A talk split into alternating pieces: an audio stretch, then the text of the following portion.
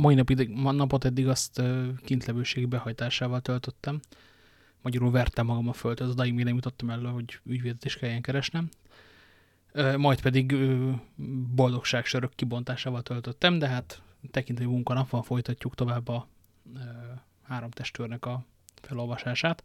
Annál is inkább, mert most kivételesen egy tulajdonképpen jó epizód következik. Az a címe, hogy Úton.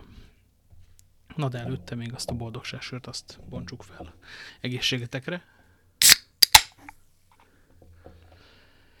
Négy kalandorunk hajnali kettőkor távozott Párizsból, és a szendénes kapun szótanul haladtak a sötétben. Akarva akaratlan nyomasztóan hatott rájuk a sötétség, mindenütt kelepcét gyanítottak. A hajnali derengésben aztán megoldódott a nyelvük, és a napfény meghozta jókedvüket is. Szívük lüktetett, szemük nevetett, akár csata előtt. Életüknek talán csak hamar búcsút mondanak, és most úgy érezték, nem is olyan rossz az élet. Különben félelmetes volt a hadmenet. A fekete testőrlovak harcias külseje gyakorlatokban szerzett szabályos ügetése messziről elárult, hogy hadifegyelemhez szokott nemes állatok, és leleplezte inkognitójukat, bármennyire óvatosak voltak is a gazdáik. Mögöttük haladtak állig fegyverben inasaik. Reggel nyolckor érkeztek Sántilibe, addig úgy ment minden, mint a karikacsapás. Itt volt az ideje, hogy reggelizzenek. Egy fogadó állt az út félén, cégére Szent Márton, amint éppen a koldusot nyújtja fél köpenyét. Itt leszálltak.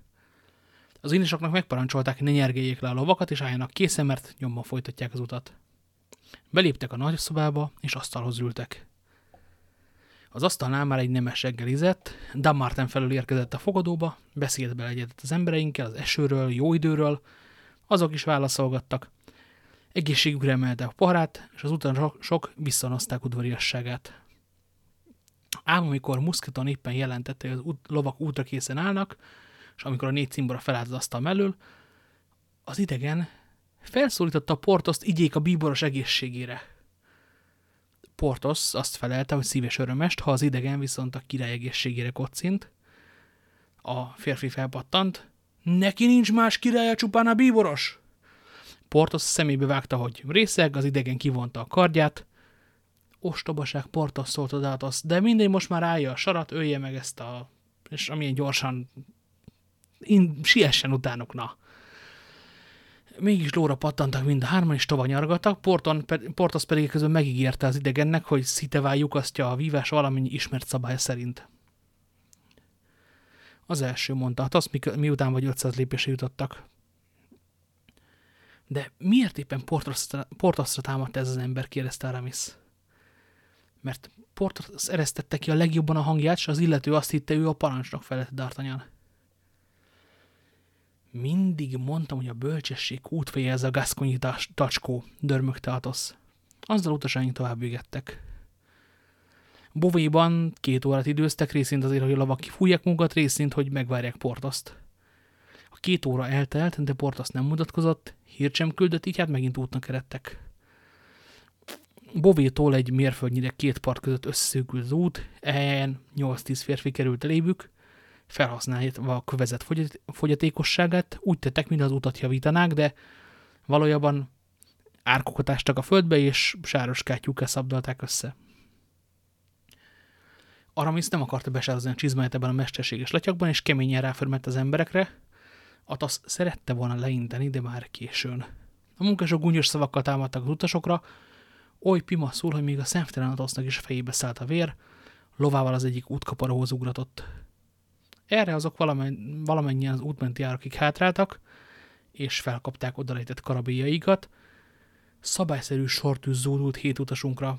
Aramis vállát golyófurtát, Moszketonnak is jutott egy ólomgolyób is, mégpedig pontosan a csípő alatti húsos fertályba. De mindösszesen Musketon esett le a lóról, nem is azért, mert súlyosan megsebesült, hanem mivel nem láthatta, hol érte a lövés, nyilván úgy gondolta, hogy a sebes jóval súlyosabb, mint amilyen valójában volt. Kelepce, szólt D'Artagnan. Egyetlen gyutacsunkat se vesztegessük, tovább! Aramis megsebesült ugyan, de megragatta lova sörényét, és az állat vitte őt is tovább a többiek után. Muskedon lova is után, utolérte őket, és üres nyeleggel ügetett a sorban. Lesz már vezeték lovunk is, mondta Athos. Inkább kalapon volna, szólt D'Artagnan. Elvitte egy golyó. Bizisten még jó, hogy nem volt benne a levél. Hajaj, Ha szegény Portos ideér, biztosan megölik, szólt Aramis. Ha Portos még talpon állna, azóta már ő is itt lenne velünk, mondta Atos. Úgy vélem, a mi részegünk azon nyomban kiózanodott. Újabb két órát ügettek, bár a lovak rendkívül kifáradtak, és félő volt, hogy hamarosan kidőlnek. Utasaink egy általútra tértek, remélték, hogy nyugodtabban jutnak előre. Aramis azonban krévkörben kijelentette, hogy nem bírja tovább. Tudjuk, mennyi bátorságot leplezett eleganciája és csiszolt modora, szükség is volt erre a bátorságra, hogy idáig kihúzza. Pillanatoként sápadozott, támogatni kell, hogy le lováról. Egy kocsma leemelték a nyerekből, bazent is mellette hagyták, a derékinas amúgy is hátra mozdító volt, mihelyt puskaporos lett a levegő. A többiek azt remélték, hogy az éjszakát Amienben tölthetik, és tovább indultak. Az áldóját szólalt meg Atos midőn ismét kijutottak az útra. Most már csak az két úr, meg Plási és Grimó. Az áldóját. Többé nem kapom be a horgot, és fogadom, hogy senki emberfiáért kardot nem rántok. Szót nem ejtek, amíg Kalájban nem érünk. Esküszöm, hogy ne esküdjünk, mondta D'Artagnan, figyeljünk inkább, ügessünk, ha ugye még bírják a lovak. Azzal bevágták a sarkantyúkat a paripák korpaszába, és azok is erőt merítettek az erélyes biztatásból. Éjfélre érkeztek meg Amienbe, és az Aranylilium nevű fogadóban szálltak meg. Ránézésre a fogadós a becsület szobra lehetett volna. Jobb kezében gyertyatartó, baljában pamucsipka, így fogadta utasainkat. Külön-külön óhajtotta elszállásolni őket, egy-egy igen kellemes szobában. Sajnos a két szoba a fogadó egymástól legtávolabb eső két szögletében feküdt. A D'Artagnan és nem fogadta, mivel a fogadós azzal válaszolt, hogy sajnos az összes többi szoba nem méltó a kegyelmes urakhoz. A két utas erre kijelentette, hogy elhálnak ők együtt is a nagy szobában, vessenek csak egy-egy szalmazsákat a földre, de a fogadós nem tágított, viszont az utasaink sem. Végül az történt, amit akartak. Éppen elrendezték a fekvőhelyüket, és eltorlaszolták belülre az ajtót, amikor valaki megkopogtatta az udvar fölül a zsalut. Megkérdezték ki az, és megismerték az inasaink hangját. Úgyhogy ajtót nyitottak. Csak ugyan Planchet és Grimaud lépett be. Grimaud egymaga is elég lesz a lovaknál, mondta Planchet. Én a küszöbre heveredek, ha az urak is úgy akarják, így biztosan nem jut be senki. Mire fekszel? kérdezte D'Artagnan. Már van ágyam, azzal egy nyalábszalmára mutatott. Hát akkor gyere, mondta D'Artagnan.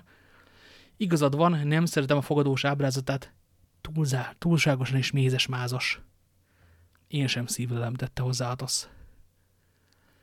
Planchet kilépett az ablakon, és keresztbe feküdt az ajtó előtt, Grimo pedig bezárkózott az istálóba, és visszakiáltott, hogy reggel ötre a négy lóval együtt útra készen áll. Az éjszaka elég nyugodalmas volt. Hajnal kettőkor megpróbálták ugyan kinyitni az ajtót, Plansi azonban talpra ugrott és nagyot kiáltott. Ki az? Mire azt felelték tévedés, és az éjlátogató eltávozott. Hajnali négykor azonban nagy a tört ki az istellóban. Grimó fel akarta kelteni az istelló fiúkat, és azok agyba fűbe verték. Amikor kitárták az ablakot, ott hevert szegény fiú eszméletlenül, villanyéllel tört, törték be a fejét. Planché az udvarba sietett, hogy felnyergeljék a lovakat, a lovak azonban lesántultak. Csupán muszkadom paripája bírta volna az utat, mert előző nap üres nyereggel ügetett 5-6 órát. Azonban érthetetlen tévedés folytán az állatorvos felcser, akit állítólag azért hívtak el, hogy a fogadós lován vágjon eret, muszketon lovát véreztette ki. Utasaink kezdték elveszteni nyugalmukat. Lehet, hogy csupán véletlenségből halmozódnak így a balesetek, de az is lehet, hogy mindez titkos áramányműve, ezért Atos és D'Artagnan kísértett a szobából, Blanchi pedig körülnézett, nem vehetne el három lovat a közelben. Két felnyergelt virgonszló pihent a kapuban. Szinte kapóra. Megkérdezte, hogy hol találják meg a gazdáikat, azt válaszolták, hogy a lovasok a fogadóban töltötték az éjszakát, és épp most számolnak el a fogadóssal. Atos lement kifizetni a számlát, D'Artagnan és Planché pedig a kapuban várakozott. A fogadós kicsin szoba az épület végében volt, Atos megkérték, hogy fáradjon oda. Atos mit sem gyertve belépett, és két aranyat húzott elő a zsebéből. A fogadós egymaga ült a szobában, asztalának egyik fiókja félig nyitva volt. Elvette Atosztól a pénzt, tapogatta, forgatta, aztán hirtelen ráförmette, hogy az arany hamis, kijelentette, hogy lefogadja a testőt és cimboráját, mert mindketten pénzhamisítók. Pauza. Nyavajás, felelte Atosz, és nekirontott. Kitépem a füled, ami amúgy egy furcsa fenyegetés. Abban a pillanatban négy állig felfegyverzett férfi rohant be két felül, és Atoszra vetették magukat. Lefognak! kiabált Atosz telít időből. Oldjatok kerenye, kereket! D'Artagnan, rajta, rajta! Azzal kétszer elsütötte a pisztolyát. D'Artagnannak és Planchinak nem kellett még egyszer mondani. Elkötötték kapóban várakozó két lovat, nyerekbe pattantak, a paripák oldalába vágták sarkantyújukat, és lóhalálában elvágtattak. Mi történt Atosszal, nem tudod? kérdezte Planchétól D'Artagnan, miközben tovább ügettek. Hely, uram, mondta Planché. Ketten haraptak a fűbe a két lövést, és ha jól láttam az üvegablakon, kardvére kapta a többieket. Hát az terék címbora dörmögte D'Artagnan. Most mégis el kell tőle szakadnom, bár meg lehet, hogy két lépésnyire ránk a sors vár. Tovább, Planché, tovább, derék fickó vagy. Mondtam én, uram, felelte Planché. Csak az idő mutatja meg, milyenek a pikárdok. Az meg külön sarkal, hogy szülőföldemen vagyunk. Azzal veszettül nyargaltak tovább mind a ketten, és meg sem álltak Szanamerig, ott pihenőt adtak a lovaiknak, de el nem eresztették a kantárszárat, nehogy meglepetés érje őket. Közben csak úgy áltukban tenyérből faltak egy harapást kinn az utcán, majd folytatták útjukat. Száz lépésnyire Kalé kapujitól D'Artagnan lova kidőlt, orrából vér folyt, szeme vérben úszott, semmiképpen nem lehetett talpra állítani. Egy lovuk maradt csupán planchéjé, de az megmakacsolta magát, és hiába nógatták, nem mozdult. Szerencsére, mint említettük, száz lépésnyire voltak a várostól, ott hagyták az úton a két hátas lovat, és a kikötőbe rohantak. Plansé felhívta gazdáját, egy gazdája figyelmét egy nemesre, Ines a kísértében haladt, és legfőjebb, ha 50 lépésre járt előttük. Serényen igyekeztek megközelíteni az úriembert, aki szemlátomásra nagyon sietett. Csizmáját belepte a por, azt tudakolta, nem kelhetne át nyomban Angliába. Átkelni nem volna nehéz, felelte az egyik bárka tulajdonosa, aki éppen útra készen állt, de éppen ma reggel parancs érkezett, hogy senki nem szállhat vízre, ha csak fel nem mutatja a bíboros úr különleges engedélyét. Nekem megvan az engedélyem, mondta a nemes, és egy papíros húzott elő a zsebéből. Tessék! Láttam osztassa, a kötő parancsnokával vászolt a hajó, hajós, és velem kelljen át. Hol a parancsnok? A nyári lakában. És az hol van? A várostól negyed mérföldnyire nézze, csak ott az a kis halom aljában, éppen ide látszik a palateteje. Remek, mondta a nemes. Azzal megindult a parancsnok nyári laka felé, nyomában inasa. D'Artagnan és Planchet 500 lépés távolságban követte. Amint a városból kijutottak, D'Artagnan meggyorsította a lépteit, és utol is érte a nemest, épp egy erdőcske szélén. Uram, szólította meg. Úgy látom, fölöttébb siet. Fölöttébb, uram.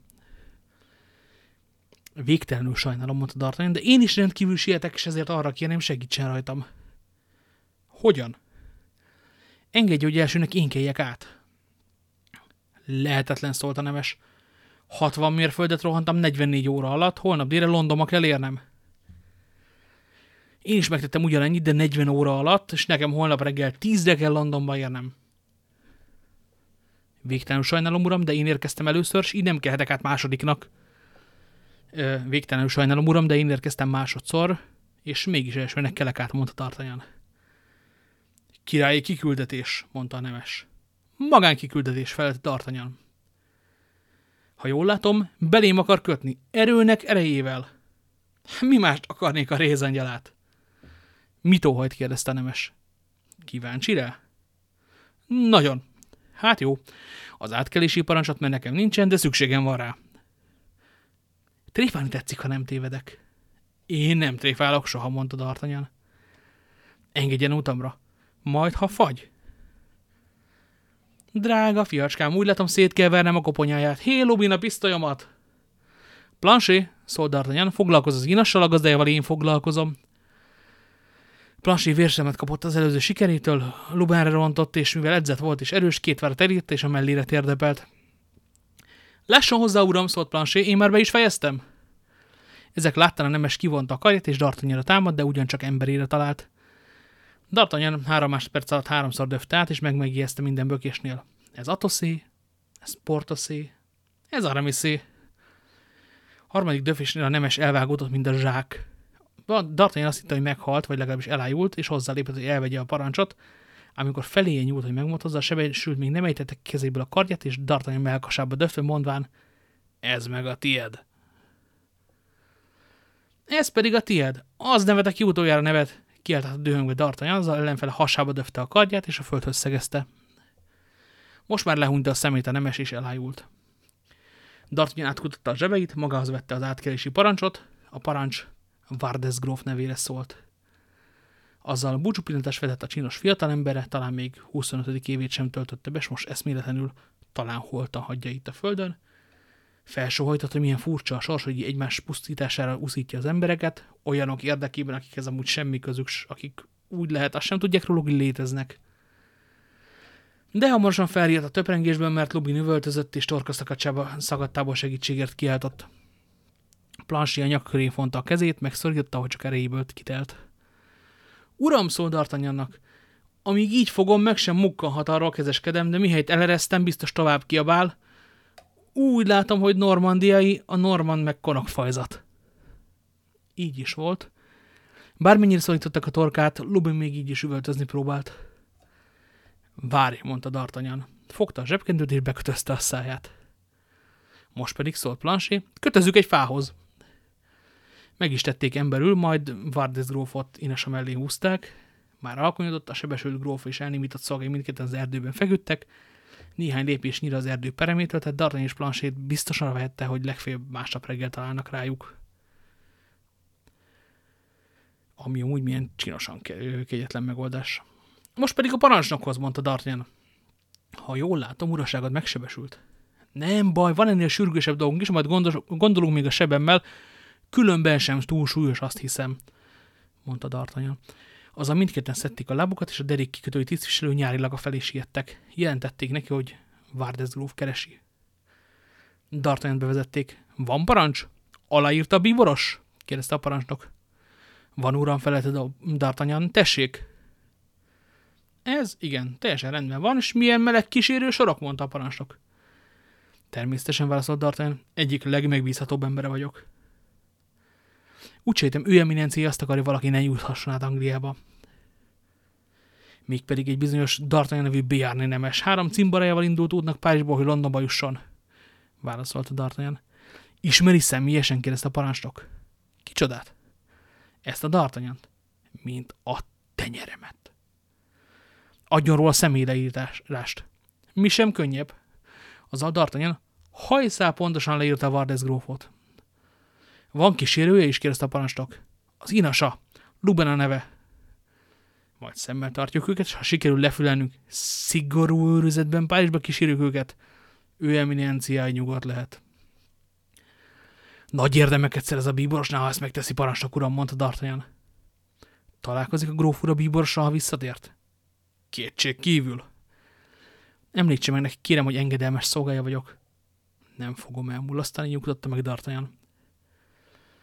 Az ígéret felderítette a parancsnokot, és aláírta a menlevelet. D'Artagnan nem fecsérelte üres bókkal az időt, megköszönte az aláírást, elbúcsúzott a parancsnoktól és távozott. Amint ismét a szabadban voltak, mindketten nyakukba szedték a lábukat, és nagy elkerülték az erdőt. Egy másik kapun léptek be a városba. A bárka most útra készen állt, a hajós gazda, akik többen várakozott. Mi újság? kérdeztem, mint megpillantott a tartanyant. Itt a parancs és rajta a láttamozás. És a másik úr? Ma nem utazik. De ne féljen, helyette is fizetek. Akkor gyerünk, mondta a hajós. Gyerünk, ismételte D'Artagnan. Az a planséval együtt a csónakba ugrott, és öt perc múlva fent is voltak a bárka fedélzetén. Éppen ideje volt, alig jártak fél mérföldnyire a tengeren, de Artanya villanást látott a partról, és nem sokára meghallották a robajlást. Ágyú lövés kérdezte, hogy lezárták a kikötőt.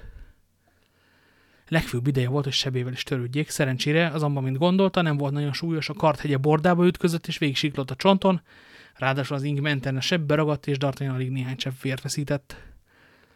Egészen összetörte viszont a fáradtság, matracot tettek neki a felézetre, ráhelyveredett és eladott. Másnap hajnalban még 3-4 mérföld választott el őket Anglia partjaitól, egész ilyen gyengén fújt a szél, lassan haladtak. A bárka 10 órakor vedett horgonyt a Doveri kikötőben, fél 11-kor D'Artagnan partra szállt Anglia földjén, és így kiáltott. Végre valahára. De még ez sem volt elég, Londonba is el kell jutnia. Angliában meglehetősen jó volt a posta, D'Artagnan és Planchy egy-egy hátás lovat fogadott, egy vezető nyargat előttük, négy óra alatt elérték a főváros kapuit.